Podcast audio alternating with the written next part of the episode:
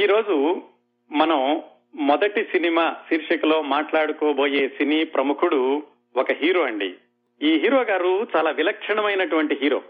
ఈయన మొట్టమొదటి సినిమాలోనే ఆ రోజుల్లో చాలా ప్రఖ్యాతి చెందినటువంటి కథానాయికతో హీరోగా నటించారు. మొట్టమొదటి సినిమాలోనే.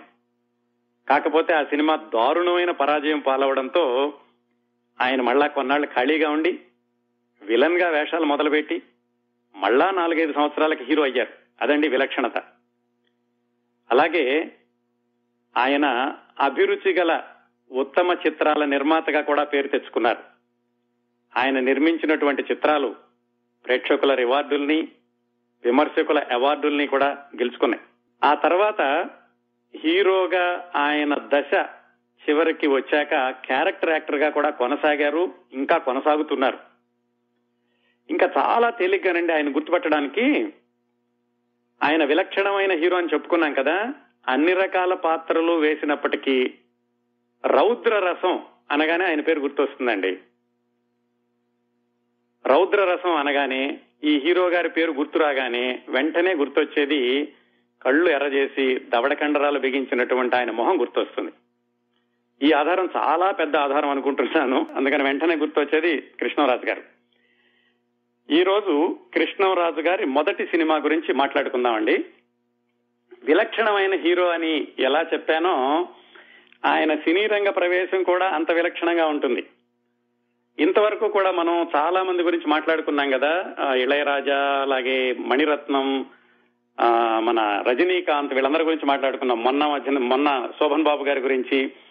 ఏమిటంటే చాలా మంది అతి తక్కువ స్థాయి నుంచి పైకి వచ్చిన వాళ్ళు, అష్ట కష్టాలు పడిన వాళ్ళు, ఆకలి పస్తులు తట్టుకోలేక పాండీ బజార్లో పంపు నీళ్లతో కడుపు నింపుకున్న వాళ్ళు, ఇలాంటి కథలన్నీ చెప్పుకున్నాం కదా. వీటన్నింటికి పూర్తిగా భిన్నమైనటువంటి కథండి కృష్ణరాజు గారిది. ఎందుకంటే ఆయన పుట్టింది సకల సౌభాగ్యాలు ఉన్న రాజకుటుంబంలో. ఆయన హై స్కూల్లోనైనా కాలేజీలోనైనా అదే రాజసంతో పెరిగారు. ఏమిటి, ఆయన 1960లోనే కాలేజీలో చదువుకునేటప్పుడు Royal Enfield Bullet motorcycle మీద కారులో కూడా వెళ్లినటువంటి దర్జా. మరి సినిమా వేషాల కోసం ప్రయత్నించేటప్పుడు కూడా ఆయన 555 సిగరెట్లు కాలుస్తూ ఉండేవాళ్ళట. ఆ నిర్మాతలు, దర్శకులు చూసి ఎవరి కుర్రాడు ఇంత దర్జాగా దర్పంగా వచ్చి వేషాలు అడుగుతున్నాడు అనుకునేవాళ్ళట. అన్నీ ఉన్నాయండి. నిజానికి ఆయన సినిమాల్లోకి వెళ్లాలని ఏ రోజు అనుకోలేదు. బలవంతంగా ఎవరో సినిమాల్లోకి తోయడానికి ప్రయత్నిస్తే ఆయన వెళ్లారు, అక్కడ కష్టాలు పడ్డారు. అలాగే మొట్టమొదటి సినిమా మొదట్లో చెప్పుకున్నట్టుగా హీరోగా వేశారు, అది దారుణ పరాజయం పాలైంది. మళ్ళా కొన్నాళ్లు విలన్ గా వేశారు, మళ్ళా హీరోగా అయ్యారు. ఆ తర్వాత హీరోగా నిలదొక్కుకోవడానికి సొంత సినిమా కృష్ణవేణి తోటి ఆయన హీరోగా నిలదొక్కున్నారు. అందుకని కృష్ణరాజు గారి మొట్టమొదటి సినిమా అంటే, రికార్డుల ప్రకారం ఆయన మొట్టమొదటగా వేషం వేసిన సినిమా, ఆ తర్వాత విలన్ గా రూపాంతరం చెందిన మొదటి సినిమా, ఆ తర్వాత మళ్లీ హీరోగా మారిన మొదటి సినిమా, హీరోగా నిలదొక్కున్న మొదటి సినిమా, ఇన్ని చెప్పుకోవాలండి శోభన్ బాబు గారి విషయంలో చెప్పుకున్నట్టుగాను. ఇంకోటి ఏమిటంటే ఇన్ని సంవత్సరాల్లో ఆయన మొట్టమొదటగా హీరోగా పరాజయం పాలయ్యాక ఆయన కళ్ల ముందే చాలా మంది మిత్రులు హీరోలు అయిపోయి ముందుకు వెళ్లిపోయారు. శోభన్ బాబు గారు, కృష్ణ, చంద్రమోహన్, రామ్మోహన్ వాళ్ళందరూ వెళ్లిపోతుంటే ఆయన అలాగా విలన్ వేషాలతోటి, చిన్న చిన్న వేషాలతోటి దాదాపు 5-6 సంవత్సరాలు కష్టపడ్డా కానీ మళ్లీ హీరోగా మారడానికి ఆయనకు అవకాశం రాలేదు. ఇన్ని మలుపులున్నాయండి కృష్ణరాజు గారి జీవితంలో. అవన్నీ మాట్లాడుకుందాం. కృష్ణరాజు గారు 1940 జనవరి 20వ తేదీన పశ్చిమ గోదావరి జిల్లా మొగల్తూరులో పుట్టారండి. వాళ్ల నాన్నగారి పేరు వీర వెంకట సత్యనారాయణరాజు, వాళ్ల అమ్మగారి పేరు లక్ష్మీదేవి. ఈయన పూర్తి పేరు ఏమిటంటే చిన వెంకట కృష్ణరాజు. ఆ తర్వాత దాన్ని షార్ట్ కట్ చేసుకుని కృష్ణరాజు అని పెట్టుకున్నారనుకోండి. చిన్నప్పటి నుంచి కూడా బాగా ఉన్న కుటుంబం. వాళ్ల నాన్నగారు వాళ్ళు 5 అన్నదమ్ములట. దాంట్లో 3వ వారు కృష్ణరాజు గారి నాన్నగారు. ఈయన, వీళ్ళ కజిన్స్, వాళ్ళ పెదనాన్నగారి పిల్లలు, బాబాయ్ గారి పిల్లలు అందరూ కలిసి స్కూల్కి వెళ్తుంటే అదొక బాల దండులాగా ఉండేదట. అందరూ రాజుల పిల్లలు వచ్చారని వీళ్ళందరినీ ప్రత్యేకంగా చూస్తూ ఉండేవాళ్లు. దానికి తోడుగా కృష్ణరాజు గారు చిన్నపిల్లడిగా ఉండగానే వాళ్ల కుటుంబం మాత్రమే వాడేటటువంటి ఒక ప్రత్యేకమైన గుర్రపు బండిలో స్కూల్కి వెళ్లేవారు. దాంతో ఈయన్ని చాలా చిన్నతనం నుంచే రాజకుమారుడిలాగా చూస్తూ ఉండేవాళ్ళు. అలాగే ఇంట్లో కూడా వీళ్ళ పెదనాన్నలు, బాబాయిలు, వాళ్ల పిల్లలు, బావలు, బావమరుదులు వీళ్ళందరూ కలిస్తే వాళ్ళ ఇల్లే ఒక పెద్ద సినిమా హాల్ లాగా ఉండేదట. ఇంకొకటి ఏమిటంటే ఆ చుట్టుపక్కల ఊళ్ళందరికీ కూడా వీళ్ళ నాన్నగారన్నా వీళ్ళ నాన్నగారి సోదరులన్నా చాలా గౌరవం.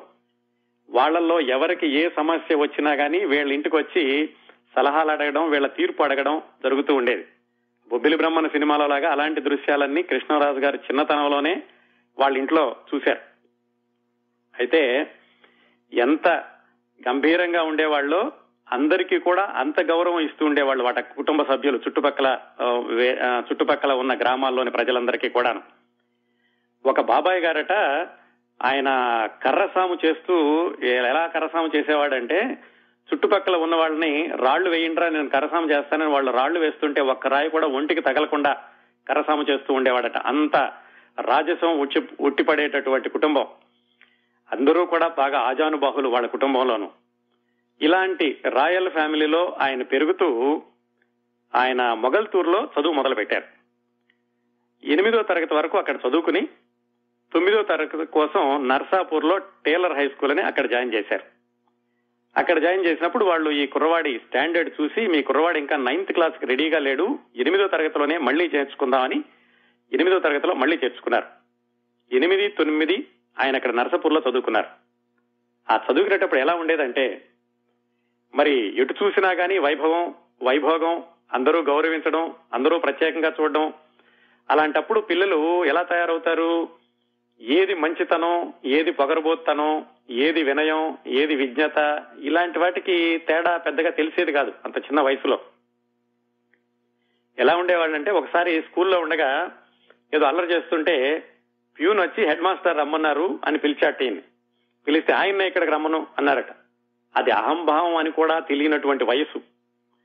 ఇంకోసారి వాళ్ళ ఇంట్లో ఉండగా ఎవరో ఒక అతను వచ్చి, ఏమండి సత్యనారాయణరాజు గారు ఉన్నారా అని అడిగాట. ఈయన ఇంకా చిన్నపిల్లడు, ఆయన ఎక్కడో అరుగు మీద పడుకుని ఉన్నాడు. అడిగేసరికి ఈయన లేరుపో అని బిగ్గరగా కసిరేశాడు. ఆ వచ్చిన అతను పాపం బిక్క మొహం వేసుకుని వెనక్కి తిరుగుతుంటే అప్పుడే వాళ్ళ నాన్నగారు బయట నుంచి లోపలికి వచ్చి ఈ కుర్రాడు దురుసుగా సమాధానం చెప్పడం విని వెంటనే అక్కడ ఒక కర్ర ఉంటే తీసుకుని ఆయన్ని చెడమడ కొట్టడం మొదలు పెట్టారట పిల్లని. మనం ఎదటివాడికి గౌరవం ఇవ్వాలి, అప్పుడే వాళ్ళు మనకి గౌరవం ఇస్తారు, నీకు ఈ పొగరు రాకూడదు అని. ఇంతలో వాళ్ళ అమ్మగారు వచ్చి కుర్రాడిని కాపాడదామని అడ్డం పడితే ఆవిడ కూడా దెబ్బలు తగిలినట్టు, కానీ వాళ్ళ నాన్నగారు మాత్రం ఈ కుర్రవాడికి దండించడం మానలేదు. ఇవే కాకుండా మరికొన్ని సంఘటనలు చిన్నపిల్లలప్పుడు ఆ పాలేరులతోటి వాళ్లతోటి కలిసి తిరిగేటప్పుడు వాళ్ళు మాట్లాడేటటువంటి భాష అలవాటయ్యి బూతులు మాట్లాడడం అండి, అవి కూడా నేర్చుకున్నారట. ఇవన్నీ చూసి వాళ్ళ నాన్నగారికి చాలా భయం వేసింది. వీడు ఈ వయసులోనే ఇలా అయిపోతున్నాడు, ఇంకా ఎలాగా పెంచాలి వీడిని, ఇక్కడే ఉంటే కనుక ఇలాగా దుందుడుకు స్వభావం పెరిగిపోతుంది, పొగరబోత్తనం పెరుగుతుంది, వీడిని ఏమైనా వీడి పద్ధతిలోకి తీసుకురావాలంటే ఏం చేయాలి ఆయన ఆలోచించుకుని కుటుంబ సభ్యులందరినీ కూర్చోబెట్టి చిన్న మీటింగ్ లాగా పెట్టి వీడిని ఏం చేద్దాం అని అందరూ చర్చించుకున్నారట. చివరికి ఏమని నిర్ణయించుకున్నారంటే ఈ ఊళ్ళో ఉంటే వీడు ఇలాగే పాడైపోతాడు, మన దగ్గర ఎక్కడికైనా పంపించేసి అక్కడ చదివిద్దాం అనుకున్నారు. ఎక్కడికి పంపించాలి అనుకున్నప్పుడు కాకినాడ దగ్గరలో పెద్దాపురపాడు అని ఒక ఊరుందండి. అక్కడ కృష్ణరాజు గారి పిన్ని గారు ఉండేవాళ్ళు, అంటే వాళ్ళ అమ్మగారి చెల్లెలు గారు. అక్కడ వాళ్ళ బాబాయ్ గారు ఒక పెద్ద రైస్ మిల్ ఉండేది. అక్కడికి పంపిద్దాం, ఊరు మారితే కనుక కాస్త వీడికి క్రమశిక్షణ తెలుస్తుంది అని వాళ్ళ పిన్ని గారింటికి పంపించారు. ఒక్కసారి వీళ్ళ ఊరు నుంచి అక్కడికి వెళ్లేసరికి ఈయనలో ఆ తెలియని తనంలో, అంత చిన్నతనంలో ఉన్నటువంటి దుందుడుకు స్వభావం, ఆ పొగరమోత్తనం అంతా తగ్గిపోయి కొత్త ఊళ్ళోకి వెళ్లి దాదాపుగా ఆయన పులి లాంటి వాడల్లా పిల్లిలాగా ఉండడం మొదలుపెట్టాట. ఈవెన్ వాళ్ళ బాబాయ్ గారి పిల్లలు ఏమైనా ఎదిరించినా కానీ, ఒక మాట అన్నా కానీ ఎదురు తిరిగి చెప్పలేనంత నెమ్మదిగా అయిపోయింది ఆయనకి అక్కడికి వెళ్లేసరికి ఆయన పరిస్థితి. అది ఒక సామెత చెప్తారు కదా, ఒక ఊళ్ళో రాజు వేరే ఊరికి వెళ్లేసరికి బంటు అవుతాడని, అలాగా అయింది ఈయన పరిస్థితి. మొత్తానికి 2 సంవత్సరాలు అక్కడ చదువుకున్నారు, 10వ తరగతి SLC. ఆ 2 సంవత్సరాల్లోనూ ఈయన స్వభావం బాగా మారిపోయింది. ఎందుకంటే ఉన్న ఊరు కాదు, చుట్టుపక్కల ఆయన గారం చేసేటటువంటి బాబాయిలు, కజిన్స్ వాళ్ళెవరూ లేరు. మొత్తానికి ఆ విధంగా 2 సంవత్సరాల్లో ఈయన స్వభావంలో చాలా మార్పు వచ్చి కొంచెం కొంచెం పెద్దరికం రావడం మొదలుపెట్టింది. 10వ తరగతిలో ఉండగా ఆ రోజుల్లో ఎలా ఉండేదంటే, అప్పుడు జనరల్ మ్యాథమెటిక్స్, కంపోజిట్ మ్యాథమెటిక్స్ అని 2 సబ్జెక్టులు ఉండేవి. ఈ ఇంటర్మీడియట్ వచ్చాక అలాంటిది లేదండి, ఎస్ఎల్సి ఉండగా ఉండేది.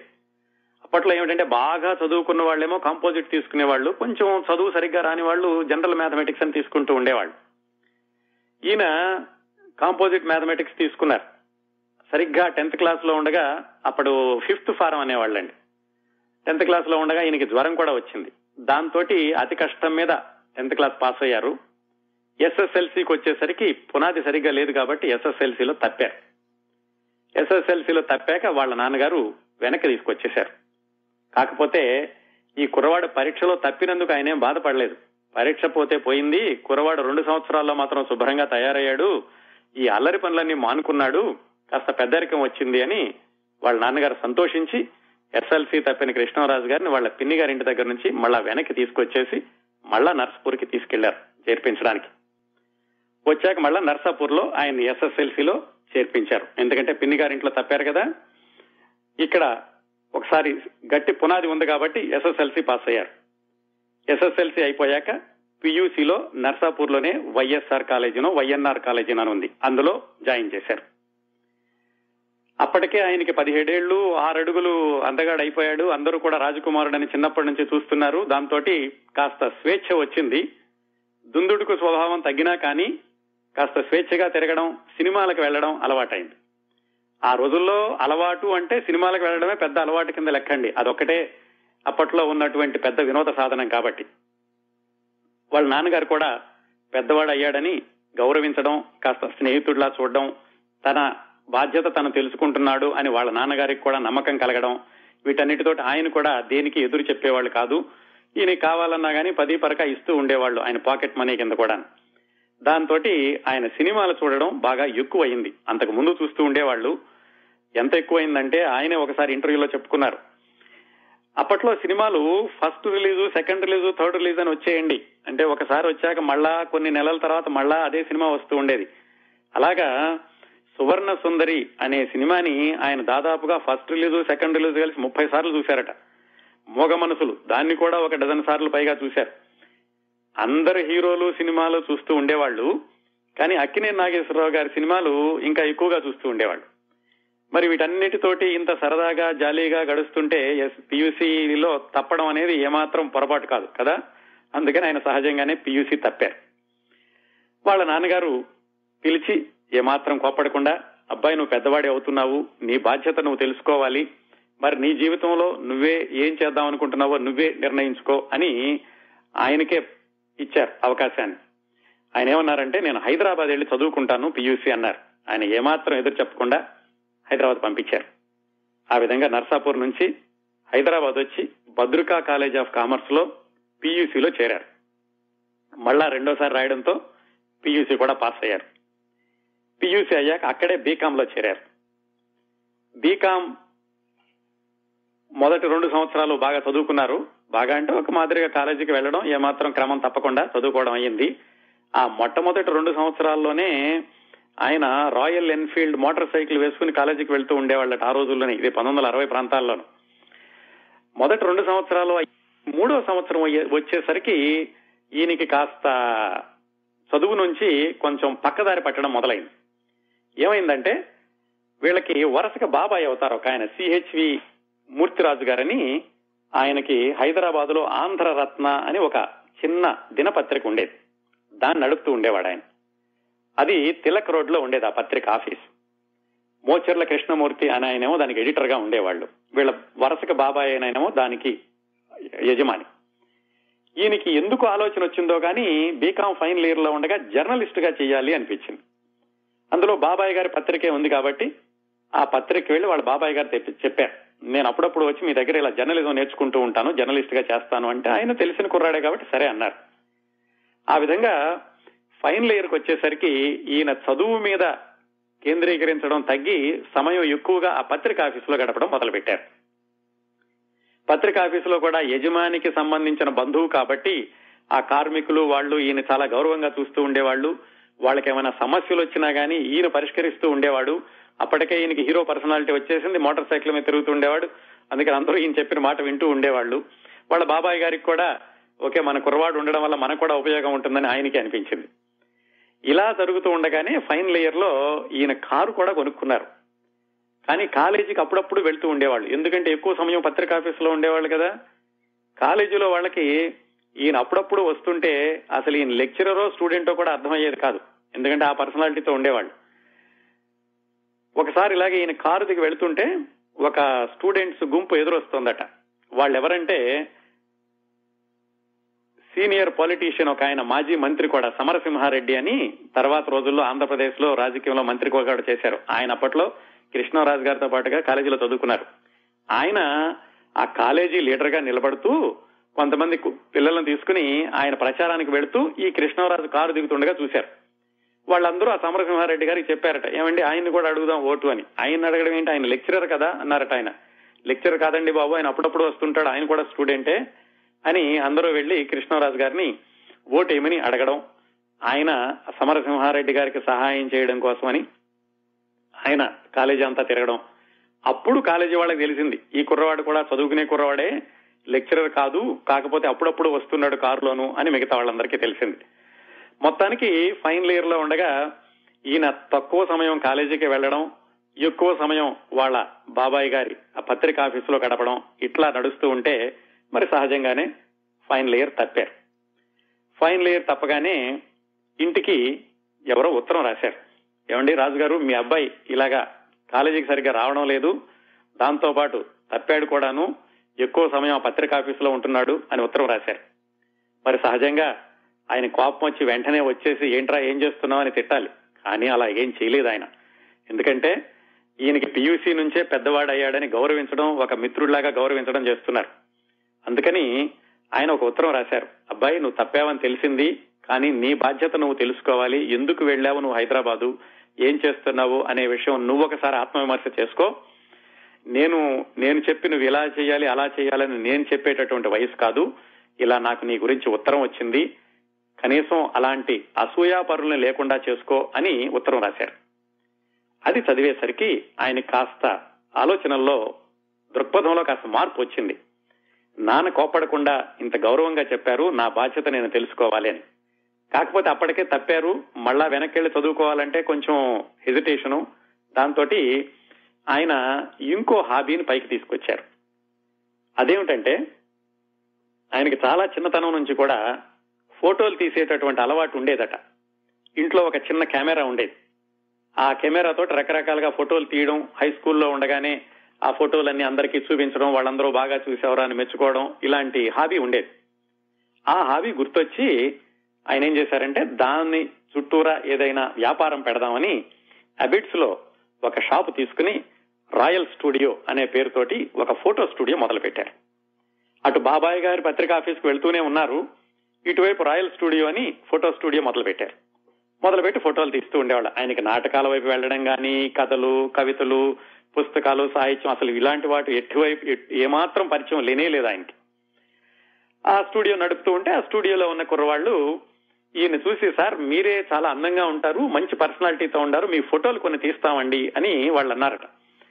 ఈయన ఎంతసేపు ఏమిటంటే రకరకాల కెమెరాలతో ప్రయోగాలు చేయడం, ఈ లెన్సులు దానికి పెట్టడం, ఆ లెన్స్ దీనికి పెట్టడం, వచ్చిన వాళ్ళకి మంచి ఫోటోలు ఎలా ఇవ్వాలి, ఇలాంటివి ఆలోచిస్తూ ఉండేవాడు. సరే ఆ కుర్రవాడు బతిమాల మీదట ఈయన ఫోటోలు తీయించుకున్నారు.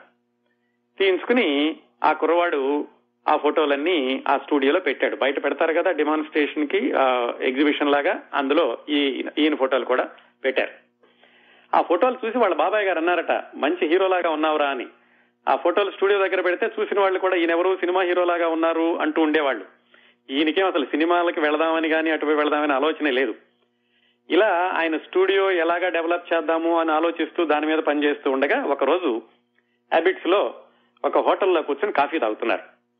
కాఫీ తాగుతూ ఉండగా ఫ్రెండ్స్ తో కలిసి ఒక ఆయన వచ్చి, పెద్ద ఆయన, ఏమయ్యా నువ్వెవరో చాలా బాగున్నావు, హీరోలాగా ఉన్నావు, సినిమాల్లో వేషాలేటటువంటి అవకాశం ఆలోచన ఏమైనా ఉందా అని అడిగారు. ఈయన అసలు సినిమాలు ఏమిటి, వేషాలు వేయడం ఏంటి, నాకు నటన అంటే ఏమిటో తెలియదు, నేను సినిమాల్లోకి వెళ్ళాలని ఎప్పుడు అనుకోలేదు అని నేను అనుకుని, నాకు అలాంటి ఆలోచనలు ఏమీ లేవండి అన్నాడు. మర్నాడు మళ్ళా వచ్చాడు ఆయన, స్టూడియోలో ఫోటోలు చూసి మీరు తప్పనిసరిగా హీరో అవుతారు, మీకు ఆలోచన ఉంటే చెప్పండి, నేను సినిమా తీద్దాం అనుకుంటున్నాను, మిమ్మల్ని మద్రాసు తీసుకెళ్తాను అని ఆయన రెండోసారి అడిగేసరికి సరే ఒకసారి మా బాబాయిని అడిగి చెప్తానని వాళ్ళ బాబాయిని అడిగారు. వాళ్ళ బాబాయ్ అంతకు ముందే ఇన్ని హీరోగా ఉంటావురా అని అన్నారు కదా, ఆయన చూసి సర్లేరా నువ్వు మరి ఏదో అవకాశం అంటున్నాడు కదా, హీరో అంటున్నాడు, సరే ఒకసారి ప్రయత్నించు తప్పేముంది అన్నారు. సరే ఆయనతో కలిసి ఈయన మద్రాసు వెళ్లారు. ఆయన మొట్టమొదటిసారి పరిచయం, పెద్ద మిత్రుడు కాదు, ఆయన నేపథ్యం కూడా తెలీదు. మొత్తానికి ఆయనతో కలిసి మద్రాసు వెళ్లారు. మద్రాసు వెళ్లి డబ్బులకైతే ఏమాత్రం ఇబ్బంది లేదు కదా, మంచి హోటల్లోనే ఉన్నారు. ఆ తీసుకెళ్లిన ఆయన కూడా ఏం చేశారంటే ఈయన్ని ఒక అజంతా హోటల్ అక్కడ ఉంచి మేకప్ టెస్ట్ చేయించారు. ఆ మేకప్ వేయించిన ఆయన కూడా ఎవరు, పెద్ద మేకప్ మ్యాన్ ఆ రోజుల్లో పీతాంబరం గారని, ఆయన ఎంజీఆర్ కూడా మేకప్ చేస్తూ ఉండేవాళ్లు. సో మంచి మేకప్ మ్యాన్ దగ్గరే మేకప్ కూడా వేయించి స్టిల్స్ తీయించారు. సో ఈయన మీద కాస్త నమ్మకం కుదిరింది, బాగానే ఉంది, ఏదో ఒకటి చేస్తాడులే అనుకున్నారు ఈయన, ఎందుకంటే అసలు మోసపోతానని కూడా తెలియదు కదా. మొట్టమొదటిసారి వెళ్లారు, ఫోటోలు అయ్యింది. ఒక రోజు, 2 రోజులు, 3 రోజులు, వారం రోజులైంది, 10 రోజులైంది, 2 వారాలైంది. ఆయన ఏం చెప్పట్లేదు. ఈలోగా ఈయనకి పరిచయమైన వాళ్ళు హోటల్ దగ్గర ఎవరో చెప్పారు, ఏమండి ఎందుకు వచ్చారు మీరు అంటే ఇలాగ నాతో ఆయన సినిమా తీద్దామంటున్నాడు అని. ఆయన పేరు పద్మనాభరావు. ఆయన వాళ్ళు చెప్పారు, ఈయన ఇలాగే చేస్తుంటాడండి, ఇంతకు ముందు అయితే ఏదో ఒక సినిమా తీశాడు కానీ ఇలా మీలాంటి వాళ్ళు ఎవరైనా 4-5 దొరికితే మీతో డబ్బులు పెట్టించి సినిమా తీద్దామని చూస్తున్నాడు, ఆయన దగ్గర అయితే డబ్బులు ఏమి లేవు, ఆయన సినిమా తీసే పరిస్థితి కాదు అని చెప్పారు. దాంతో కృష్ణరాజు గారికి ఎందుకు వచ్చింది ఇది, అసలు నేను అనుకోలేదు రావాలని, ఆయన బలవంతంగా తీసుకొచ్చాడు అని ఆయన వెనక్కి మళ్లీ హైదరాబాద్ వచ్చేశారు. అయితే ఇక్కడ ఒక చిన్న తిరకాసు ఏం జరిగింది, ఈయన మద్రాసు వెళ్లేటప్పుడు ఎవరికీ చెప్పలేదు సినిమాల్లోకి వెళ్తున్నా అని, ఎవరో చాలా దగ్గరగా ఉన్న ఒకరిద్దరు మిత్రులకి తప్ప. ఈయన వెనక్కి వచ్చేసరికి ఆ ఒకరిద్దరు మిత్రులు మిగతా వాళ్ళందరికీ చెప్పేశారు, మా కృష్ణరాజు మద్రాసు వెళ్లాడు, హీరో అయిపోతున్నాడు అని. ఈయన వెనక్కి వచ్చేసరికి అందరూ ఈయన్ని వింతగా చూడడం మొదలుపెట్టారు. ఏమిటి వెళ్ళావు, 2 వారాలైంది, 2 వారాల్లోనే వెనక్కి వచ్చేసావు, నిన్ను ఎవరూ తీసుకోలేదా, అవకాశాలు రాలేదా ఏంటి అని అందరూ అడగడం మొదలుపెట్టారు. దాంతో మరి సహజంగానే పౌరుషం వస్తుంది కదా, ఈయనకి ఇక లాభం లేదు, ఎలాగో వచ్చిన పేరు ఎలాగో వచ్చింది, ఏమైనా సరే మద్రాసు వెళ్ళాలి, హీరోగా ప్రయత్నం చేయాలి, హీరోగా నిలదొక్కుకోవాలి అని అనుకుని వాళ్ళ నాన్నగారికి ఫోన్ చేశారు. చేసి ఇలా జరిగింది, నేను మరి మద్రాసు వెళదాం అనుకుంటున్నాను, ఏమైనా సరే సినిమాల్లో హీరో అయి తీరుతాను అంటే ఆయన ఏమన్నారంటే, నేను ముందే చెప్పాను, నీ జీవితం నీ బాధ్యత, నువ్వు చూసుకోవాలి, నీకు ఏది మంచిదనిపిస్తే అది చెయ్యన్నారు. ఇంకీయన వెంటనే ఆ స్టూడియో అంతా పక్కన పెట్టి ఆయన కావాల్సిన డబ్బులు తీసుకుని మద్రాసు వెళ్లారు. సాధారణంగా ఇంతకుముందు చాలా మంది విషయంలో మద్రాసు వెళ్ళినప్పుడు మనం ఇళయరాజా గురించి, అలాగే రజనీకాంత్ గురించి, శోభన్ బాబు గారి గురించి మాట్లాడుకున్నప్పుడు చెప్పుకున్నాం, 35 రూపాయల అద్దిల్లు, లేకపోతే ఎక్కడో హోటల్లో ఉండేవాళ్లు, చిన్న రూమ్ లో ఉండేవాళ్లు అని. కృష్ణరాజు గారి పరిస్థితి అలా కాదండి. ఆయన వెళ్ళడమే కృష్ణ హోటల్ అని మంచి హోటల్కి వెళ్లారు. అక్కడ ఒక సూట్ లాంటి రూమ్ తీసుకున్నారు. 1 నెలకి సరిపడా అడ్వాన్స్ ముందే ఇచ్చేశారు. ఇచ్చేసరికి వాడు కన్సెషన్ కూడా కొంత ఇచ్చారు. మొత్తానికి చాలా రాజసంతో మద్రాసులో అడుగు పెట్టి అక్కడ కుదురుకున్నారు. ఏం చేయాలి ఇప్పుడు, వేషాలు ఎవరిస్తారు సినిమాల్లోనూ, అన్ని సినిమాల ఆఫీసుల చుట్టూ వెళ్లాలి, శోభన్ బాబు గారు సైకిల్ వేసుకుని తిరిగినట్టుగా చెయ్యాలి. కానీ అలా చేయడానికేమో ఈయనకి ఆత్మాభిమానం అడ్డం వస్తుంది. కానీ సినిమాల్లోకి వెళ్లాలి, మళ్ళా హైదరాబాద్ వెళితే మిత్రులు ఎగతాళి చేస్తారు. ఇలాంటి సందిగ్ధ పరిస్థితుల్లో ఆయన ఏం చేస్తూ ఉండేవాడంటే, సాయంకాలం అయ్యేసరికి ఇప్పుడు హైదరాబాద్ లో కృష్ణానగర్ లాగా ఆ రోజుల్లో మద్రాసులో టీ నగర్ లో పాండీ బజార్ ఉండేది. అంటే ఈ సినిమాల్లో వేషాలు రాని వాళ్ళు, చిన్న చిన్న వేషాలు వేసిన వాళ్ళు, లేకపోతే సినిమాల్లో విఫలమై మళ్ళా ఎలా నిలదొక్కుకోవాలని చూస్తున్నాళ్ళు, ఇలాంటి వాళ్ళందరూ ఆ పాండీ బజార్ లో చెట్ల కింద చేరుతూ ఉండేవాళ్లు. అక్కడే ఆంధ్ర హోటల్స్ కూడా ఉండే. సాయంకాలం అయ్యేసరికి కృష్ణరాజు గారు హోటల్ నుంచి అక్కడికి వెళ్లేవాళ్ళు. అక్కడికి వెళితే ఈ చిన్న చిన్న వేషాలు వేసేవాళ్ళు వీళ్ళు పరిచయం అయ్యారు. ఏదో ఈయనకి బాగా కాస్త ఉన్నవాడే కాబట్టి వాళ్ళందరికీ కాఫీ టిఫిన్లు ఇప్పించడం అలా చేస్తూ ఉండేవాడు. దాంతో ఈయనకంటూ ఒక బృందం ఏర్పడింది. ఎలాంటి బృందం, సాయంకాలం అయ్యేసరికి ఇదిగో కృష్ణరాజు వస్తాడు అని చెప్పి ఈయనతోటి కాఫీ టిఫిన్లు ఇప్పించుకుని కాస్త కబుర్లు చెప్పేటటువంటి బృందం ఈయనకి తయారైంది.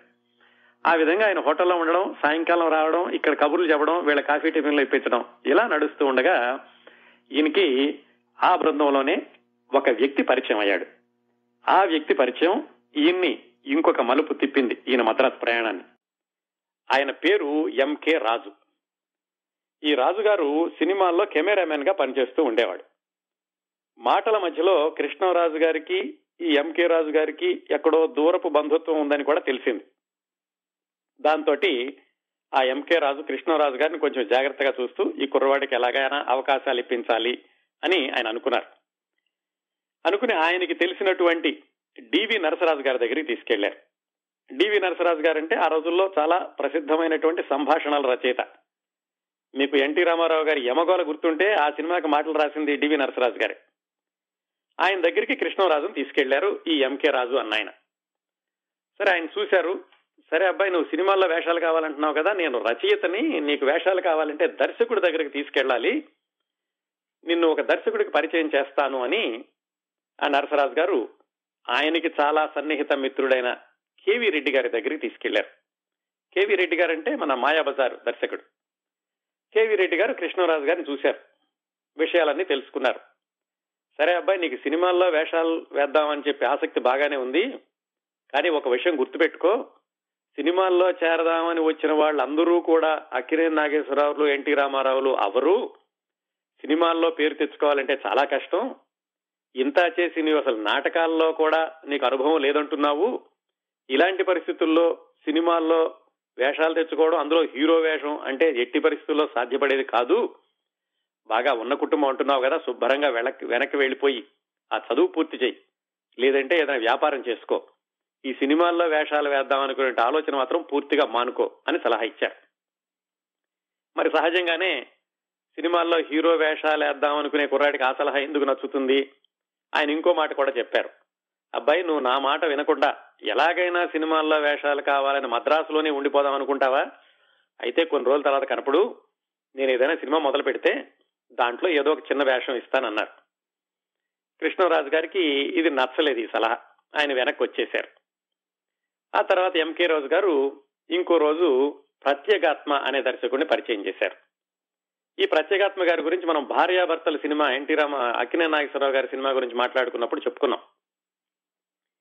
ఆయన కొంచెం సానుకూలంగానే విన్నారు కృష్ణరాజు గారి కథంతా విని. సరే అబ్బాయి, నీకు ఒడ్డు పొడుగు బాగానే ఉంది, సినిమా హీరో అంటే నీకు ఆకారం అయితే ఉంది, సరే చూద్దాం, నేను ఎప్పుడైనా సినిమా మొదలు పెడితే కనుక ఇస్తానులే, ప్రస్తుతానికైతే నేనేం సినిమా తీయట్లేదు అని ఆయన పూర్తిగా ఈయన్ని విముఖుడిని చేయలేదు, సానుకూలంగానే చెప్పారు. కానీ ఎప్పుడు అనేది మాత్రం చెప్పలేదు, ఎందుకంటే ఆయన కూడా ఇంకా సినిమా మొదలు పెట్టలేదు కాబట్టి. దాంతో కృష్ణరాజు గారికి కొంచెం ఆశ కలిగింది, పర్వాలేదు ఏదో ఒక అవకాశం దొరుకుతుంది ఎప్పటికైనానని. ఇలా ఉంటూ ఉండగా అదే రోజుల్లో ఏమైందంటే ఆదిత్య సుబ్బారావు గారు కొత్త వాళ్లతో సినిమా తీస్తున్నాను అని ప్రకటన ఇచ్చారు. అదే తేనె మనసుల సినిమా. ఈ ఎంకే రాజు గారు వచ్చి కృష్ణరాజు గారికి చెప్పారు, అయ్యా నువ్వు ఒక ఫోటో పంపించడానికి కొత్త వాళ్లతో తీస్తామంటున్నారు, అవకాశం వస్తే బాగుంటుంది కదా అని. కృష్ణరాజు గారు మాత్రం, నేను ససేమరా పంపించను, ప్రత్యేకాత్మ గారు చెప్పారు కదా, ప్రత్యేకాత్మ గారు చాలా పేలున్న డైరెక్టరు, ఆయన దర్శకత్వంలోనే నేను చేస్తాను అని చెప్పారు. అయితే ఎంకే రాజు గారు చెప్పారు, అలా మంచిది కాదబ్బాయి, నువ్వు అవకాశం ఎవరితో వచ్చినా సరే నువ్వు మొదలు పెట్టడం బాగుంటుంది అని ప్రత్యేకాత్మ గారితో కూడా కృష్ణరాజుకు చెప్పిచ్చారు. ఏమని? కొత్త వాళ్లతో ఆదిత్య సుబ్బారావు గారు తీసే సినిమాకి నువ్వు ఫోటోలు పంపించు, అందులో ఏమాత్రం తప్పు లేదు, అందులో నీకు వేషం దొరికితే చాలా మంచిది, ఆదిత్య సుబ్బారావు గారు కూడా చాలా పేరున్న దర్శకుడు, అందులో అయిపోయాక నా దాంట్లో ఇస్తాను, నేను మాత్రం మాట తప్పను అని మొత్తానికి ఎలాగైతే ఈయన్ని కన్విన్స్ చేసి ఆ తేనె మనసుల సినిమాకి ఫోటోలు పంపించారు. ఫోటోలు వెళ్ళినవి. మొట్టమొదటి రౌండ్ లో సెలెక్ట్ అయ్యారు. ఫోటోలు చూసి పిలిచిన వాళ్ళందరికీ వాళ్ళు మళ్ళా మేకప్ టెస్టు కెమెరా టెస్టు చేయడం మొదలు పెట్టారు. ఆ మోడల్ షూట్ వరకు కూడా వెళ్ళారు. అప్పట్లో ఆయనకు ఒక సంభాషణ ఇచ్చి కెమెరా ముందు యాక్ట్ చేసి టెస్ట్ చేసింది ఎవరంటే కళాతపస్వి విశ్వనాథ్ గారు. ఆయన అప్పట్లో ఆదిత్య సుబ్బారావు గారి దగ్గర అసిస్టెంట్ గా ఉండేవాళ్ళు. సరే బ్లాక్ అండ్ వైట్ లో తీశారు. ఈయనకు ఒక కాస్త ఎమోషనల్ డైలాగ్ ఇచ్చి చెప్పమన్నారు. బాగానే చెప్పారు. విశ్వనాథ్ గారు కూడా బాగానే చెప్పావు అబ్బాయి, నీకు మంచి భవిష్యత్తు ఉంటుందన్నారు. కాకపోతే మిగతా వాళ్ళందరినీ కూడా పరీక్ష చేశాక ఈ బ్లాక్ అండ్ వైట్ అయిపోయి కొంతమందిని కలర్ టెస్టింగ్ ఉండమన్నారు. కృష్ణరాజు గారిని మాత్రం కలర్ టెస్టింగ్ అవసరం లేదని చెప్పారు. దాంతో ఈయనకి తెలిసిపోయింది, ఇక నాకు ఈ వేషం రాదు అని. అలా ఇంటర్వ్యూకి వెళ్ళి కొంత దూరం వెళ్లి రిజెక్ట్ అయిన వాళ్ళల్లో తేనె మనసుల సినిమాకి కృష్ణరాజు గారితో పాటుగా మరొక ఇద్దరు ప్రముఖ హీరోయిన్లు తర్వాత రోజుల్లో ఉన్నారండి. హేమమాలిని గారు, జయలలిత గారు. వాళ్లు కూడా రిజెక్ట్ అయ్యారు కృష్ణరాజు గారితో పాటుగా ఈ తేనె మనసుల సినిమాకి. తేనె మనసుల సినిమాలో ఎవరు సెలెక్ట్ అయ్యారో మీకు చెప్పవసరం లేదు కదా. కృష్ణ, రామ్మోహన్, జయలలిత, సంధ్యారాణి, సుకన్య, ఆ నలుగురు సెలెక్ట్ అయ్యారు. సరే, మొత్తానికి అందులో సెలెక్ట్ కాలేదు, బయటకు వచ్చేశారు. ప్రత్యేకాత్మ గారికి ఈ విషయం తెలిసింది. ఆయన పిలిచి, నువ్వేం కంగారు పడకబ్బాయి, అవకాశాలు అనేవి వస్తాయి, నువ్వు ఒక పని చెయ్యి, నేను సినిమా మరి మొదలు పెడదాం అనుకుంటున్నాను, ఇంకా కొంత సమయం పడుతుంది, కాకపోతే నీకు అసలు ఇంతవరకు నటనలో ఏమాత్రం అనుభవం లేదు కదా, అందుకని ఒక పని చెయ్యి, నువ్వు ఒక నాటకం వెయ్యి, నాటకం వేసి కాస్త నటన అనేది ప్రాక్టీస్ చేస్తే బాగుంటుంది అని సలహా చెప్పారు. ఆ రోజుల్లో చాలా మంది అలాగే చేసేవాళ్ళు. మద్రాసు వెళ్లి సినిమాల్లో వేషాలు రాకపోతే అక్కడ నాటకాలు వేస్తూ ఉండేవాళ్ళు. ఎందుకంటే నాటకాలు వేసి సినిమా వాళ్ళని దానికి ఆహ్వానించి వాళ్ళ దృష్టిలో పడితే ఏమైనా అవకాశాలు వస్తాయని అలాగా కొంతమంది ప్రయత్నాలు చేస్తూ ఉండేవాళ్ళు. అదే పద్ధతిని కృష్ణరాజు గారికి కూడా సలహా ఇచ్చారు ప్రత్యేకాత్మ గారు. ఏ నాటకం వేయాలో కూడా ఆయనే చెప్పారు.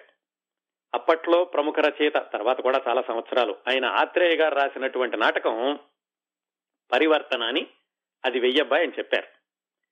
ఆ పరివర్తన నాటకంలో ఒక కవి పాత్ర ఉంటుంది. దాన్ని ఆచార్య ఆత్రేయ గారు వేస్తూ ఉండేవాళ్ళు. దాన్నే కృష్ణరాజుని వేసి ఆ నాటకం ఏమని చెప్పారు. సరే, ఈయన మిత్రులందరినీ పోగు చేసుకున్నారు. పోగు చేసుకుని ఆ నాటక ప్రదర్శనకి అన్ని ఏర్పాట్లు చేసుకుని దానికి రిహార్సల్స్ అది చేశారు. చివరికి అసలు ఉద్దేశం ఏమిటి, ఆ నాటకం వేసినప్పుడు సినిమా వాళ్ళనందరినీ పిలిచి వాళ్ళ దృష్టిలో పడాలని. అందుకని ఈయన నాటకం అంతా సిద్ధమైపోయి ప్రదర్శన దగ్గరకు వచ్చేటప్పుడు ఈయన అందరికీ ఆహ్వాన పత్రాలు ఇవ్వడం మొదలుపెట్టారు. మా నాటకానికి రండి, వేస్తున్నాము అని పిలవడానికి. అలా వెళ్లిన వాళ్లలో ఈయన అంతకు ముందు ఇంటర్వ్యూ కూడా వెళ్ళున్నారు కదా ఆదిత్య సుబ్బారావు గారి దగ్గరికి, కె విశ్వనాథ్ గారి దగ్గరికి, వాళ్లకు కూడా ఆహ్వాన పత్రం ఇద్దామని వెళ్లారు. వెళ్లేసరికి అక్కడ సీన్ ఎలా ఉందంటే, చాలా మంది వచ్చి ఆదిత్య సుబ్బారావు గారిని విసిగిస్తున్నారు. ఏమైంది, నేను సెలెక్ట్ అయ్యానా లేదా, నేను సెలెక్ట్ అయ్యానా లేదా అని. ఆయన వచ్చిన వాళ్ళందరినీ విసుక్కుంటున్నారు. సెలెక్ట్ అయితే నేనే చెబుతాను, ఇలా మీరు పదే పదే వచ్చి నన్ను విసిగించొద్దు అని. కృష్ణరాజు గారు వెళ్లేసరికి ఇంకో కుర్రాడిని కూడా ఆయన విసుక్కుంటున్నారు ఆదుర్తి సుబ్బారావు గారు. అలా ఆదుర్తి సుబ్బారావు గారు విసుక్కుంటున్న ఆ కుర్రాడే తర్వాత ఈ తేనె మనసుల్లో హీరో అయ్యారు కృష్ణ గారు. సరే, ఆ సీన్ అయిపోయింది. కృష్ణరాజు గారు లోపలికి వెళ్లారు. ఈయన్ని కూడా ఆదుర్తి సుబ్బారావు గారు కేకలేయడం మొదలు పెట్టారు. ఎందుకు వచ్చావు నువ్వు, నేను పిలవలేదు కదా అని. అలా కాదు సార్, నేను వేషం గురించి అడగడానికి రాలేదు, దాని ఫాలో అప్కి రాలేదు, నేను ఇలా నాటకం వేస్తున్నాను, నా నాటకానికి దయచేసి మీరు వచ్చి చూసి నన్ను ఆశీర్వదించండి అని ఆహ్వాన పత్రం ఆయన చేతిలో పెట్టి ఆయన ధైర్యంగా బయటకు వచ్చేశారు. ఆ విధంగా తేనె మనసులు ఛాన్స్ పోయింది. ఈయన నాటకం వేయడం మొదలు పెట్టారు. నాటకం వేశారు. నాటకానికి ఎవరో సినిమా వాళ్ళు కూడా వచ్చారు. నాటకం బాగా సక్సెస్ అయింది. అసలు మొట్టమొదటిసారిగా నటన అంటూ ఒక ప్రక్రియలో ప్రవేశించడం, రంగస్థలం ఎక్కడం, అదే మొట్టమొదటిసారి కృష్ణరాజు గారికి. నాటకం దిగ్విజయంగా ప్రదర్శన అయ్యింది. ప్రత్యేకాత్మ గారు కూడా మెచ్చుకున్నారు. చేయమన్న పని చేసావు అబ్బాయి, నీకు నటన కూడా బాగానే ఉంది, అలవాటు లేదన్నావు కానీ బాగానే చేసావని ఆయన కూడా మెచ్చుకున్నారు. ఈ నాటకం అయిపోయాక కొన్ని రోజులకి అక్కడ ఆంధ్ర క్లబ్ అని ఒకటి ఉండేది టీ నగర్ లో. అది ఒక కల్చరల్ యాక్టివిటీస్ అన్ని జరుగుతూ ఉండే అక్కడ. ఈయన ఒకసారి ఆ ఆంధ్ర క్లబ్కి వెళ్ళినప్పుడు అక్కడ దర్శకుడు వి. మధుసూదన రావు గారు, ప్రొడ్యూసర్ డూండి గారు కనపడ్డారు. ఇది గూఢచారి 116 ఆ సినిమా తీసిన ప్రొడ్యూసర్ ఆయన. వాళ్ళు కనపడి ఈయన సహజంగానే పెద్దవాళ్ళు కాబట్టి నమస్కారం అన్నాడు. వి. మధుసూదన రావు గారు చూసి, నువ్వు మొన్న నాటకం చూశానబ్బాయి, బాగానే వేశావు, నువ్వు ఒకసారి రేపు మా ఆఫీస్కి వచ్చి కనపడు, మేము వీరాభిమన్యు సినిమా తీస్తున్నాము అని చెప్పారు. సరే, చాలా సంతోషం వేసింది. పర్వాలేదు, నాటకం చూసి బాగుందని పిలుస్తున్నారు అనుకుని మర్నాడు ఈయన డూండి గారి ప్రొడక్షన్ ఆఫీస్కి వెళ్లారు. ఈయన చాలా సరదాగా, చాలా జోవియల్ గా, చాలా ఫ్యాషన్ గా ఉండేవాడని చెప్పుకున్నాం కదా క్రిందటి వారం. ఈయన 555 సిగరెట్ ప్యాకెట్ జేబులో పెట్టుకుని వెళ్లారు. వెళ్లి వి. మధుసూదన రావు గారి కోసమని అక్కడ వెయిట్ చేశారు. ఆయన ఎవరితోనో మాట్లాడుతున్నారు. కూర్చోండి, వస్తారు, కూర్చోండి, పిలుస్తారన్నారు. అలా వెయిట్ చేసి చేసి 3-4 గంటలు అయింది. 3-4 గంటల తర్వాత వి. మధుసూదన రావు గారు రూమ్ లో నుంచి బయటకు వచ్చి వెళ్లిపోతున్నారు. ఈయన వెళ్ళి, నమస్కారం సార్, మీరు రమ్మన్నారు కదా అన్నారు. ఓ అవును కదా, నేను రమ్మన్నాను, ఓ పంచే, నేను అర్జెంటుగా వెళ్ళిపోతున్నాను, ప్రొడ్యూసర్ గారు వస్తారు కాసేపట్లో, ఆయనకి కనపడు అన్నారు. ఈయన కొంచెం బాధ వేసింది. ఇంతసేపు వెయిట్ చేశాను, ఈయన రమ్మంటే వచ్చాను, ఇలా అన్నారేంటా అని. సరే, అవసరం అంది కదా, నేను ఉన్నారు. కాసేపటి ప్రొడ్యూసర్ గారు డూండి గారు వచ్చారు.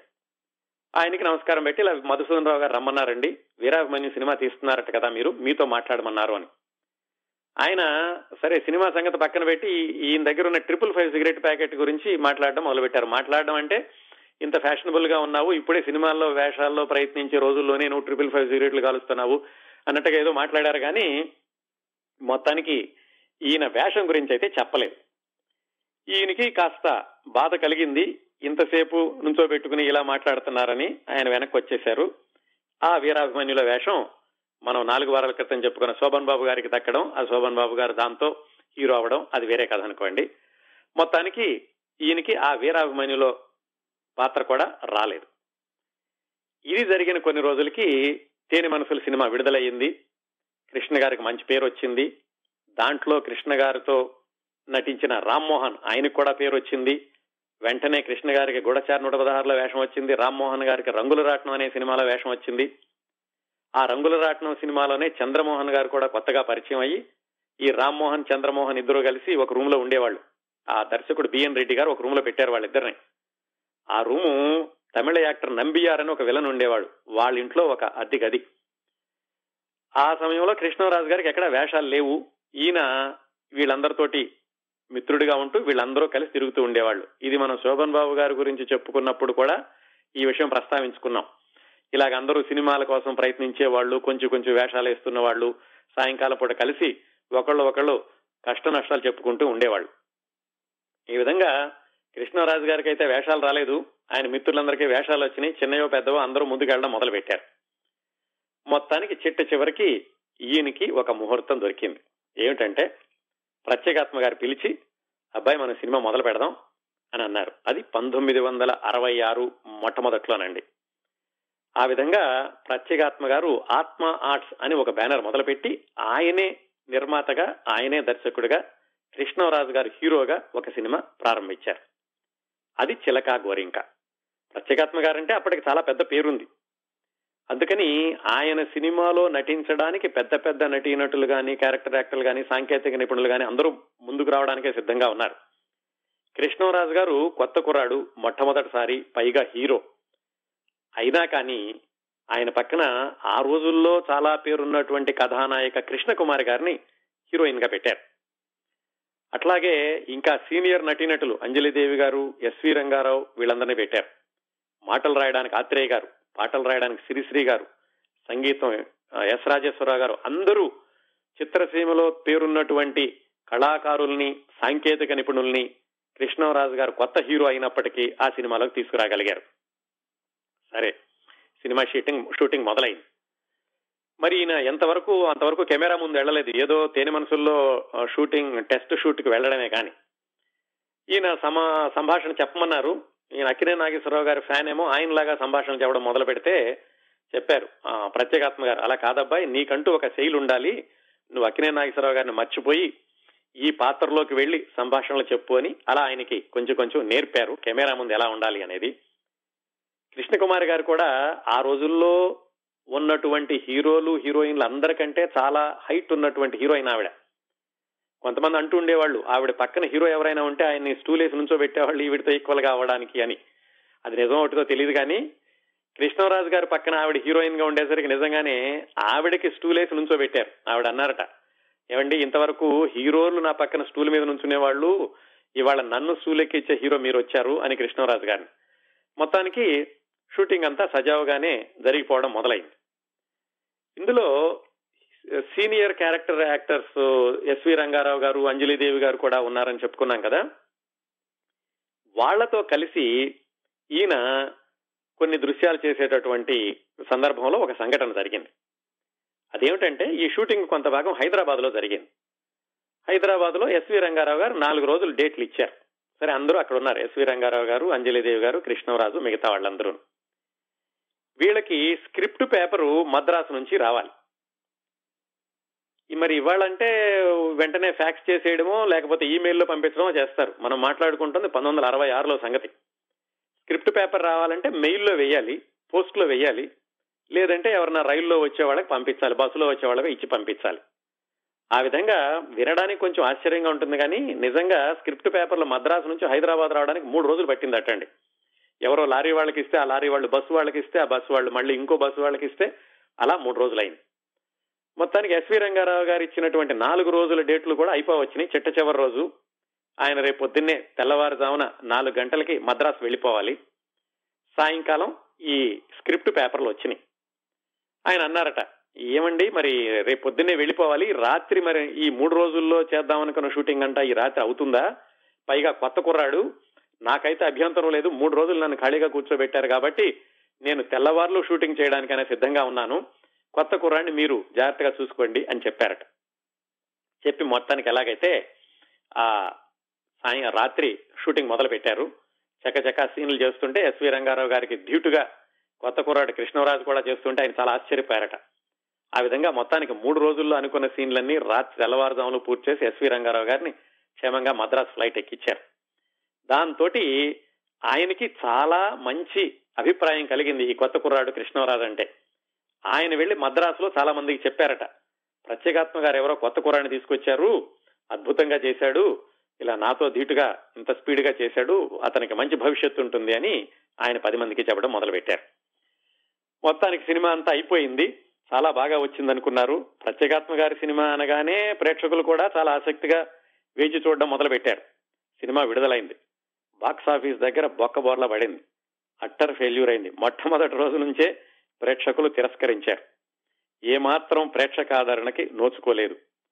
కాకపోతే చూసిన వాళ్ళందరూ సినిమా అయితే విజయవంతం కాలేదు కానీ కొత్త కుర్రాడెవరో చాలా బాగా చేశాడు, కృష్ణకుమారి లాంటి సీనియర్ హీరోయిన్ పక్కన కూడా నిలదొక్కుని ధీటుగా నటనను ప్రదర్శించాడు అని అందరూ మెచ్చుకున్నారు. సినిమా ఫెయిల్ అయినప్పటికీ ఆయన మిత్రులందరూ కూడా అన్నారు, నీకేం పర్వాలేదు, సినిమా అయితే ఫెయిల్ అయింది కానీ నీకు మంచి పేరే వచ్చింది అని. మొత్తానికి ఆ సినిమా ఫెయిల్ అయింది కానీ ఆ సినిమాకి కొన్ని ప్రత్యేకతలు మిగిలిపోయినాయండి. ఏమిటంటే ఆ సినిమాకి ఆ సంవత్సరం నంది అవార్డు కూడా వచ్చింది. అలాగే ఆ సినిమాతోటే రమాప్రభ గారు కూడా హాస్య నటిగా చిత్రరంగ ప్రవేశం చేశారు. అట్లాగే ఆ సినిమాలో పాటలన్నీ శ్రీశ్రీ గారు రాశారు. నార్మల్ గా శ్రీశ్రీ గారు అప్పట్లో విప్లవ గీతాలు అలాంటివి ఎక్కువ రాస్తూ ఉండేవాళ్ళు, ఆవేశపరమైన గీతాలు. అలాంటిది దీనిలో విషాద గీతాలు, ప్రేమ గీతాలు అన్ని కూడా శ్రీశ్రీ గారు రాశారు. ఎంతమంది ఉన్నా, ఎంతమంది సాంకేతిక నిపుణులు ఉన్నా మొత్తానికి ప్రేక్షకులనైతే రుద్దలేరు, వాళ్ళని కన్విన్స్ చేయలేరు కదా. అందువల్ల ఆ సినిమా పరాజయం పాలవడంతో కృష్ణరాజు గారి సంగతి మళ్ళా ఏమిటి, ఏం చేయాలి, మొట్టమొదటి సినిమా అద్భుతంగా ఆడుతుంది అనుకున్నాం, ఇలా అయిపోయింది, ఏం చేయాలి అని ఆయన మళ్లీ ప్రయత్నాలు మొదలుపెట్టారు. అలాంటి సమయంలో రకరకాల వ్యక్తులు రకరకాల నిర్ణయాలు తీసుకుంటారు కదా. ఈయనైతే వెనక్కి వచ్చే ప్రసక్తి లేదు, అక్కడే ఉండాలి, ఎలాగైనా సినిమా హీరో అవ్వాలి, నిలదొక్కుకోవాలి. ఆయన ఏమిటంటే నటనలో ఏమైనా సమస్య ఉందేమో, అందుకని నటనని మెరుగుదిద్దుకుందామని ఆయన ఒక వినూత్నమైన ప్రయోగం చేశారు. ఏమిటంటే పుస్తకాలు తెచ్చుకుని నటన గురించినటువంటి విదేశీ పుస్తకాలు, ఇంగ్లీష్లో ఉన్న పుస్తకాలు, ఇతర భాషల్లోవి ఇంగ్లీష్లోకి తర్జుమా చేసినవి అవన్నీ తెచ్చుకుని చదవడం మొదలుపెట్టారు. చదువుతుంటే బాగానే ఉంటుంది కానీ చదివినంత మాత్రాన్ని నటన రాదు కదా. కొన్ని రోజులకు ఆయనకే తెలిసింది, ఇది చదివితే లాభం లేదు, చదివితే వచ్చేది కాదు నటన అనేది. ఎవరి దగ్గరైనా కానీ శిక్షణ లాంటిది తీసుకోవాలి, సలహా లాంటిది తీసుకోవాలి అని అనుకున్నారు. అనుకుని ఆయన ఒక మనిషి దగ్గరికి వెళ్ళారు. ఈ కథని ఒక్క నిమిషం అక్కడ ఆపి ఇంకో వ్యక్తి గురించి తెలుసుకుందామండి. తెలుగు టాకీలు మొదలుపెట్టిన కొత్తలో హీరోకి ఒక విలువని, ఒక గౌరవాన్ని ఆపాదించిన వ్యక్తి చిత్తూరు నాగయ్య గారు. ఇంతకుముందు మనం భక్తపోతన, త్యాగయ్య సినిమాల గురించి మాట్లాడుకున్నప్పుడు నాగయ్య గారి గురించి చెప్పుకున్నాం. ఆయన హీరోకి ఒక ఎత్తుని, ఒక ఉన్నతత్వాన్ని సంపాదించి పెడితే, హీరోకి ఒక గ్లామర్ ని ఆపాదించినటువంటి వ్యక్తి ఆ రోజుల్లోనే నాగయ్య గారి తర్వాత హీరోగా నిలదొక్కున్న సిహెచ్ నారాయణరావు గారు. తెలుగులో మొట్టమొదటి గ్లామరస్ హీరోయిన్ కాంచనమాల గారు, ఆవిడ గురించి మనం 5-6 నెలల కింద మాట్లాడుకున్నాం. దానికి ధీటుగా మొట్టమొదటి గ్లామరస్ హీరో ఎవరు తెలుగులో అని చెప్పుకోవాలంటే సిహెచ్ నారాయణరావు గారు. ఆ రోజుల్లో అంటే 1940-50 మధ్యలో, ఆ 10 సంవత్సరాల్లో most glamorous hero CH Narayana Rao గారండి. ఆయన విచిత్రం ఏమిటంటే ఆ రోజుల్లో అందరూ నాటకాల్లో బాగా అనుభవం వచ్చి సినిమాల్లోకి వస్తే, నాటకాల్లో అనుభవం లేకుండా సినిమాల్లోకి వచ్చి నిలదొక్కుని తనదంటూ ఒక శైలిని సృష్టించుకుని ఆ అశేష ప్రజల అభిమానాన్ని పొందిన హీరో సిహెచ్ నారాయణరావు గారు. ఆయనకి చాలా ప్రత్యేకతలు ఉన్నాయండి. ఆయన ఘంటసాల గారు మొట్టమొదటగా నేపథ్య గానం చేసింది సిహెచ్ నారాయణరావు గారికే, స్వర్గసీమ అనే సినిమాలో. అలాగే ఎన్టీ రామారావు గారు మొట్టమొదటి సినిమా మన దేశం గురించి చెప్పుకున్నాం కదా చాలా రోజుల క్రితం, దాంట్లో హీరో సిహెచ్ నారాయణరావు గారే. ఎన్టీ రామారావు గారు ఆ మన దేశం సినిమా షూటింగ్ జరిగేటప్పుడు సిహెచ్ నారాయణరావు గారి దగ్గర కూర్చుని సినిమా పరిశ్రమ గురించి విషయాలన్నీ తెలుసుకుంటూ ఉండేవాళ్ళట. నాగేశ్వరరావు గారికి, రామారావు గారికి కూడా సిహెచ్ నారాయణరావు అంటే ఎంతో గౌరవం ఉండేది. ఆ రోజుల్లో సిహెచ్ నారాయణరావు గారు హీరోగా లక్ష్మమ్మ కథ అని, అక్కినేని నాగేశ్వరరావు గారు హీరోగా శ్రీ లక్ష్మమ్మ కథ అని, లేకపోతే శ్రీ ఇటు అటునో, మొత్తానికి ఒకే కథతోటి సిహెచ్ నారాయణరావు గారు హీరోగా ఒక సినిమా, అక్కినేని నాగేశ్వరరావు గారు హీరోగా ఒక సినిమా వస్తే సిహెచ్ నారాయణరావు గారి సినిమా ఘన విజయం సాధించింది. ఇంకొక ప్రత్యేకత ఏమిటంటేనండి, ఈయనకి ఆ రోజుల్లో ఒక యూనివర్సిటీ వాళ్ళు గౌరవ డాక్టరేట్ ఇచ్చినటువంటి మొట్టమొదటి నటుడు సిహెచ్ నారాయణరావు గారు. ఒక విధంగా చూస్తే భారతదేశం మొత్తంలోనే ఇలా గౌరవ డాక్టరేట్ అందుకున్నటువంటి సినీ పరిశ్రమకి చెందిన వ్యక్తి సిహెచ్ నారాయణరావు గారటండి. ఆయన మన మాజీ ప్రధాని వివి గిరి అని ఒక ఆయన ఉండేవాళ్ళు. ఆయన రైల్వేలో పనిచేసేటప్పుడు ఆయన దగ్గర సెక్రటరీ కూడా పనిచేశారు సినిమాల్లోకి రాకముందు. ఇన్ని ప్రత్యేకతలు ఉన్నాయండి సిహెచ్ నారాయణరావు గారికి. ఇంకొక విశేషం ఏమిటంటే ఆయన శత జయంతి కూడా ఈ సంవత్సరమే, కాకపోతే ఎవరూ గుర్తు చేసుకోలేదు, అది వేరే విషయం అనుకోండి. మొత్తానికి ఆ సిహెచ్ నారాయణరావు గారు అంత వైభవంగా ఎన్నో సినిమాల్లో హీరోగా 10 సంవత్సరాల పాటు వెలిగిపోయిన ఆయన ఆ తర్వాత పరిస్థితుల ప్రభావం వల్ల హీరో నుంచి ఆయన క్యారెక్టర్ యాక్టర్ గా చేయాల్సి వచ్చింది. 1984లో ఆయన చనిపోయే ముందు వరకు కూడా ఆయన క్యారెక్టర్ యాక్టర్ గా కొనసాగారు. ఇక్కడ ఆపి మళ్ళీ కృష్ణరాజు గారి దగ్గరికి వద్దాం. కృష్ణరాజు గారు సరే ఎవరి దగ్గరికైనా వెళ్లి యాక్షన్ నేర్చుకుంటే బాగుంటుంది అనుకుంటున్నప్పుడు ఆయనకి చెప్పారు, సిహెచ్ నారాయణరావు గారు ఉన్నారు, ఆయన ప్రస్తుతం వేషాలు తగ్గిపోయినాయి, ఇంట్లోనే ఉంటున్నారు, చిన్న చిన్న వేషాలు వేస్తున్నారు, ఆయన దగ్గరికి వెళ్ళి నేర్చుకో అబ్బాయి, ఆయన బాగా చెప్తారు అని చెప్పారు. ఆయనేమి స్కూలు అలాంటిదేమి కాదు, మంచి కుర్రాడు, ఇతను వెళ్ళి అడిగితే కనుక ఆయన సలహాలు ఇస్తారు అన్నట్టుగా ఎవరో కృష్ణరాజు గారికి సలహా చెబితే కృష్ణరాజు గారు సిహెచ్ నారాయణరావు దగ్గరికి వెళ్ళి అడిగారు, ఏమండి ఇలాగ నేను సినిమాల్లో పైకి వద్దాం అనుకుంటున్నాను, ఒక సినిమా ఇలా పరాజయం పాలైంది చెబుతారా అంటే ఆయన సరేనని ఒప్పుకున్నారు. ఆ విధంగా సిహెచ్ నారాయణరావు గారి దగ్గరికి, ఆయన మైలాపూర్లో ఉండేవాళ్ళు, కృష్ణరాజు గారు టీనగర్ లో ఉండేవాళ్ళు, రోజు పొద్దున్నే స్కూల్కి వెళ్ళినట్టుగా 9 గంటలకు వెళ్ళి 12 వరకు సిహెచ్ నారాయణరావు గారి దగ్గర ఆ నటనలో శిక్షణ తీసుకుని మళ్ళా మధ్యాహ్నం 3 గంటల నుంచి సాయంకాలం 6 గంటల వరకు ఒక స్కూల్కి వెళ్ళినట్టుగా మొత్తానికి నారాయణరావు గారి దగ్గర కొన్ని రోజులు ఈయన నటనలో శిక్షణ తీసుకున్నారు. ఆయన అప్పటికే చాలా సినిమాల్లో నటించారు, పేరున్న నటుడు కాబట్టి ఈయనకి సలహాలు ఇచ్చారు, డైలాగ్ డెలివరీ ఎలా ఉండాలి, కెమెరా ముందు ఎటు నుంచి ఎటు వెళ్ళాలి, ఇలాంటివన్నీ నేర్పారు. ఈ ప్రయత్నాలు ఎలా జరుగుతూ ఉండగా ఈయనకి 2-3 వేషాలు వచ్చినాయి.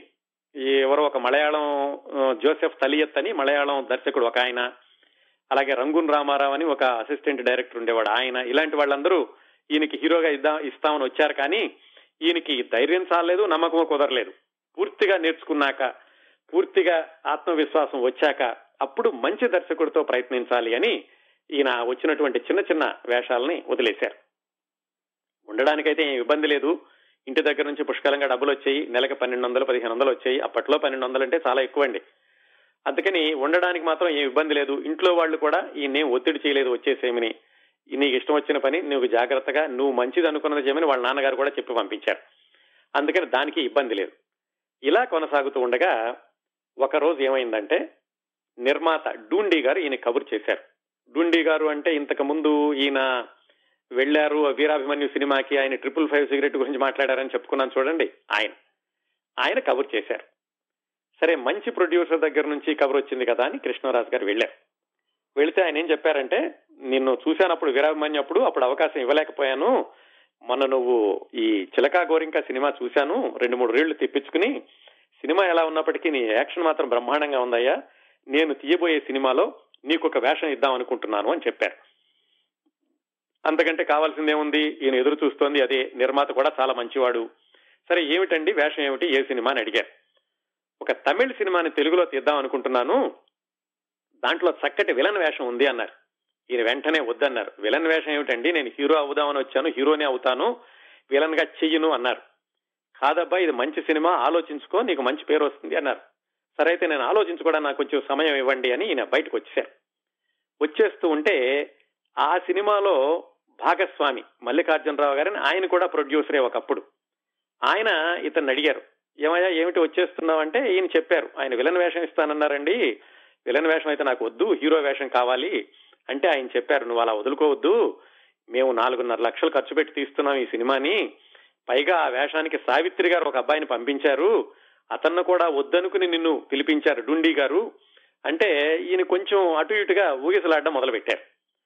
మొత్తానికి ఆ నోట ఆ మాట ప్రత్యేకాత్మ గారి దగ్గరికి వెళ్ళింది. ఇది మొట్టమొదటిసారిగా కృష్ణరాజు గారిని పరిచయం చేసిన ఆయన పిలిపించి కృష్ణరాజు గారికి చెప్పారు, అబ్బాయి నువ్వు ఆ వేషం వదులుకోవద్దు, చెయ్యి, విలన్ వేషం అంటే ఏదో తక్కువ అనుకోవద్దు, శివాజీ గణేశన్ లాంటి పెద్ద పెద్ద నటులే ముందులో విలన్ గా నటించి తర్వాత హీరోలు అయ్యారు, పైగా నువ్వు ప్రేక్షకులకి నీ మొహం కనపడడం చాలా ముఖ్యం, ఇలాంటి సమయంలోనూ హీరో వచ్చే వరకు నేను వేషం వెయ్యను అంటే అది మంచి పద్ధతి కాదు అని ఆయన నచ్చ చెప్పారు. దాంతో మొత్తానికి ఎలాగైతే ఈయన ఒప్పుకున్నారు ఆ సినిమాలో వేషం వేయడానికి. ఆ సినిమా పేరు నేనంటే నేనే. ఆ విధంగా కృష్ణరాజు గారి కంటే తర్వాత మద్రాసు వచ్చిన కృష్ణ గారు హీరోగా నటించిన సినిమాలో కృష్ణరాజు గారు విలన్ గా ఆయన మరొక అధ్యాయాన్ని ప్రారంభించుకున్నారు. ఆయన రెండో సినిమా, ఆయన విలన్ గా వేసిన మొదటి సినిమా నేనంటే నేనే. విలన్ అనేసరికి అప్పట్లో విలన్లందరూ ఒక రకంగా ఉండేవాళ్ళు. మరి విలన్ విలక్షణంగా కనిపించాలి అంటే ఆయనకంటూ ఒక శైలిని సృష్టించుకోవాలి. అలా సిహెచ్ నారాయణరావు గారి దగ్గర తీసుకున్నటువంటి నట శిక్షణ పాఠాలు అన్ని ఉపయోగపడినాయి. వాటితోటి ఆయనంతటా ఆయన ఒక శైలి సృష్టించుకుని నేనంటే నేనే సినిమాలో కృష్ణ గారికి ఆపోజిట్ గా విలన్ గా వేశారు. ఆ సినిమా అద్భుతంగా ఆడింది. దాంతో చాలా మంది, అప్పట్లో ఆర్ నాగేశ్వరరావు ఒక విలన్ ఉంటూ ఉండేవాడు, మరొక ఆర్ నాగేశ్వరరావు వచ్చాడు తెలుగు సినిమాలకి అని ఈయన మెచ్చుకున్నారు. విలన్ గా మంచి పేరు వచ్చింది. ఆ విలన్ గా పేరు రావడం ఒక విధంగా మంచిదైంది, ఇంకొక విధంగా ఈయనకి పరిమితి కూడా అయింది. ఎందుకంటే హీరో వేషాల బదులు అన్ని వరుసనే విలన్ వేషాలు రావడం మొదలుపెట్టినాయి. ఎన్ని సంవత్సరాలండి, దాదాపుగా 4-5 సంవత్సరాలు 30-40 సినిమాల వరకు ఆయన అలాగా చిన్న చిన్న విలన్లు, ప్రధాన విలన్ పాత్ర వేస్తూ కొనసాగారు. భలే మాస్టారు, బడిపంతులు, వాడేవీడు, పల్లెటూరు చిన్నోడు, మనుషుల్లో దేవుడు, అలాగే అక్కినేని నాగేశ్వరరావు గారితో బుద్ధిమంతుడు, జై జవాన్, పవిత్ర బంధం, ఇలా రకరకాల సినిమాల్లో విలన్ వేషాలు వేస్తూ ఇక హీరో వేషం ఎప్పుడొస్తుందో ఏమిటో అని కూడా ఆలోచించుకునే తీరిక లేకుండా విలన్ గా ఆయన ముందుకు వెళ్లడం మొదలుపెట్టారు. ఆ రోజుల్లో కొన్ని మంచి మంచి సినిమాలు కూడా చేశారండి. ఒకటి బంగారు తల్లి అని హిందీలో వచ్చిన మదర్ ఇండియా అని తెలుగులో తీశారు. దాంట్లో కూడా చక్కటి పాత్ర, ఏమాత్రం గ్లామర్ లేని పాత్ర, దానికి కూడా నటుడిగా మంచి పేరు వచ్చింది. ఈ విధంగా విలన్ గా వేస్తున్నప్పటికీ ఆయనకి నటుడిగా చాలా మంచి పేరు తెచ్చుకున్నారు. హిందీలో రేఖ అని ఒక హీరోయిన్ ఉంది, మీరు పేరు వినే ఉంటారు. ఆవిడ తెలుగులో హీరోయిన్ గా అంటే వన్ ఆఫ్ ది హీరోయిన్స్ గా వేసినటువంటి సినిమా అమ్మ కోసం, దాంట్లో రేఖ గారి పక్కన వేసింది కృష్ణరాజు గారు. అప్పట్లో ఆవిడ పేరు భానురేఖ అని ఉండేదండి. ఇలా ఆయన హీరో విలన్ వేషాలు వేస్తూ ఉండగా చిట్టు చివరికి మళ్లీ ఆయన్ని హీరోగా చేసింది ఎవరంటే కే ప్రత్యేకాత్మ గారి తమ్ముడు హేమాంబరధరరావు అని. ఆయన దాదాపుగా ఈయన 4-5 సంవత్సరాలు విలన్ వేషాలు వేశాక అప్పుడు కృష్ణరాజు గారు హీరోగా, హేమాంబరధరరావు గారు ఇంటి దొంగలు అనేటటువంటి సినిమా మొదలుపెట్టారు. అది ఈయనకి హీరోగా సెకండ్ ఇన్నింగ్స్ అండి. ఈ సినిమా గురించి కూడా మనం భక్త కన్నప్ప గురించి చెప్పుకున్నప్పుడు మాట్లాడుకున్నాం. ఈ సినిమా సమయంలోనే కృష్ణరాజు గారికి డాన్స్ నేర్పడానికి ఒక కుర్రాడు వచ్చి కష్టమైన స్టెప్స్ ని తేలిగ్గా చేసి కృష్ణరాజుకి నేర్పాడని. ఆ కుర్రాడే తర్వాత రోజుల్లో కమల్ హసన్. ఆ విధంగా ఇంటి దొంగల సినిమాతోటి ఆయన మళ్లీ హీరో వైపుకి రాగలిగారు. ప్రేక్షకులందరూ హీరో ఇంటి దొంగల సినిమాని బాగానే చూశారు. సూపర్ హిట్ కాకపోయినప్పటికీ కృష్ణరాజుని హీరోగా చూడగలము అని ప్రేక్షకులు ఒప్పుకున్నారు. దాంతో ఆ ఇంటి దొంగల నుంచి కృష్ణరాజు గారికి హీరోగా సినిమాలు, మళ్ళా విలన్ వేషాలు కూడా తప్పలేదు, విలన్ వేషాలు కూడా కొనసాగుతున్నాయి. ఇట్లా 1-2 సంవత్సరాలు అనుకుంటాను అయ్యాక ఆయనకి ఇద్దరు మిత్రులు హరిరామ జోగయ్య గారు, చలసాని గోపి అని, వాళ్ళిద్దరూ వచ్చి సినిమా తీద్దామని చెప్పారు. సరే, ఈయన వేషం వేయడానికి ఒప్పుకున్నారు. కాకపోతే ఆ సినిమా బడ్జెట్ అంతా ఎక్కువ అవుతుండేసరికి ఈయన్ని కూడా భాగస్వామిగా చేరమన్నారు. ఆ విధంగా వాళ్ళు గోపి కృష్ణ మూవీస్ అని మొదలుపెట్టి ఆ బ్యానర్ మీద కృష్ణవేణి అనే సినిమాని తీశారండి. ఆ కృష్ణవేణి సినిమా సూపర్ సక్సెస్ అయ్యాక ఇంకా కృష్ణరాజు గారికి తనదంటూ ఆయన శైలిలో సాగేటటువంటి పాత్రలు సినిమాలు వరుసనే రావడం మొదలుపెట్టినాయి. ఆయన హీరోగా ఖరారయ్యారు. తనకంటూ ఆయన ఒక ఒక ట్రాక్ లో వెళ్ళడం మొదలుపెట్టారు. బొబ్బిలి బ్రహ్మన్న, కటకటాల రుద్రయ్య, అలాగే సొంత సినిమాలు కూడా చాలా చక్కటి అభిరుచి గల నిర్మాత అని పేరు తెచ్చుకున్నారు. అదండి, ఇంత కథ ఉంది. కృష్ణరాజు గారు మొదటి సినిమా దగ్గర నుంచి ఆయన హీరోగా పక్కాగా నిలదొక్కునే వరకు జరిగినటువంటి చరిత్ర. Koumudi founder and editor Kiran Prabha గారు హోస్ట్ చేస్తున్నటువంటి ఈ podcast Koumudi talks with Kiran Prabha ప్రతి శనివారం ఒక కొత్త కథనంతో మీ ముందుకు వస్తుంది. ఈ షోని మీరు వినాలంటే యాపిల్ పాడ్కాస్ట్లో కానీ, గూగుల్ పాడ్కాస్ట్లో కానీ, లేదా స్పాటిఫైలో కానీ ఈ షోని సబ్స్క్రైబ్ చేసి నోటిఫికేషన్ టర్న్ ఆన్ చేసుకోండి. ఎపిసోడ్ రిలీజ్ అయినప్పుడు మీకు అప్డేట్ వస్తుంది.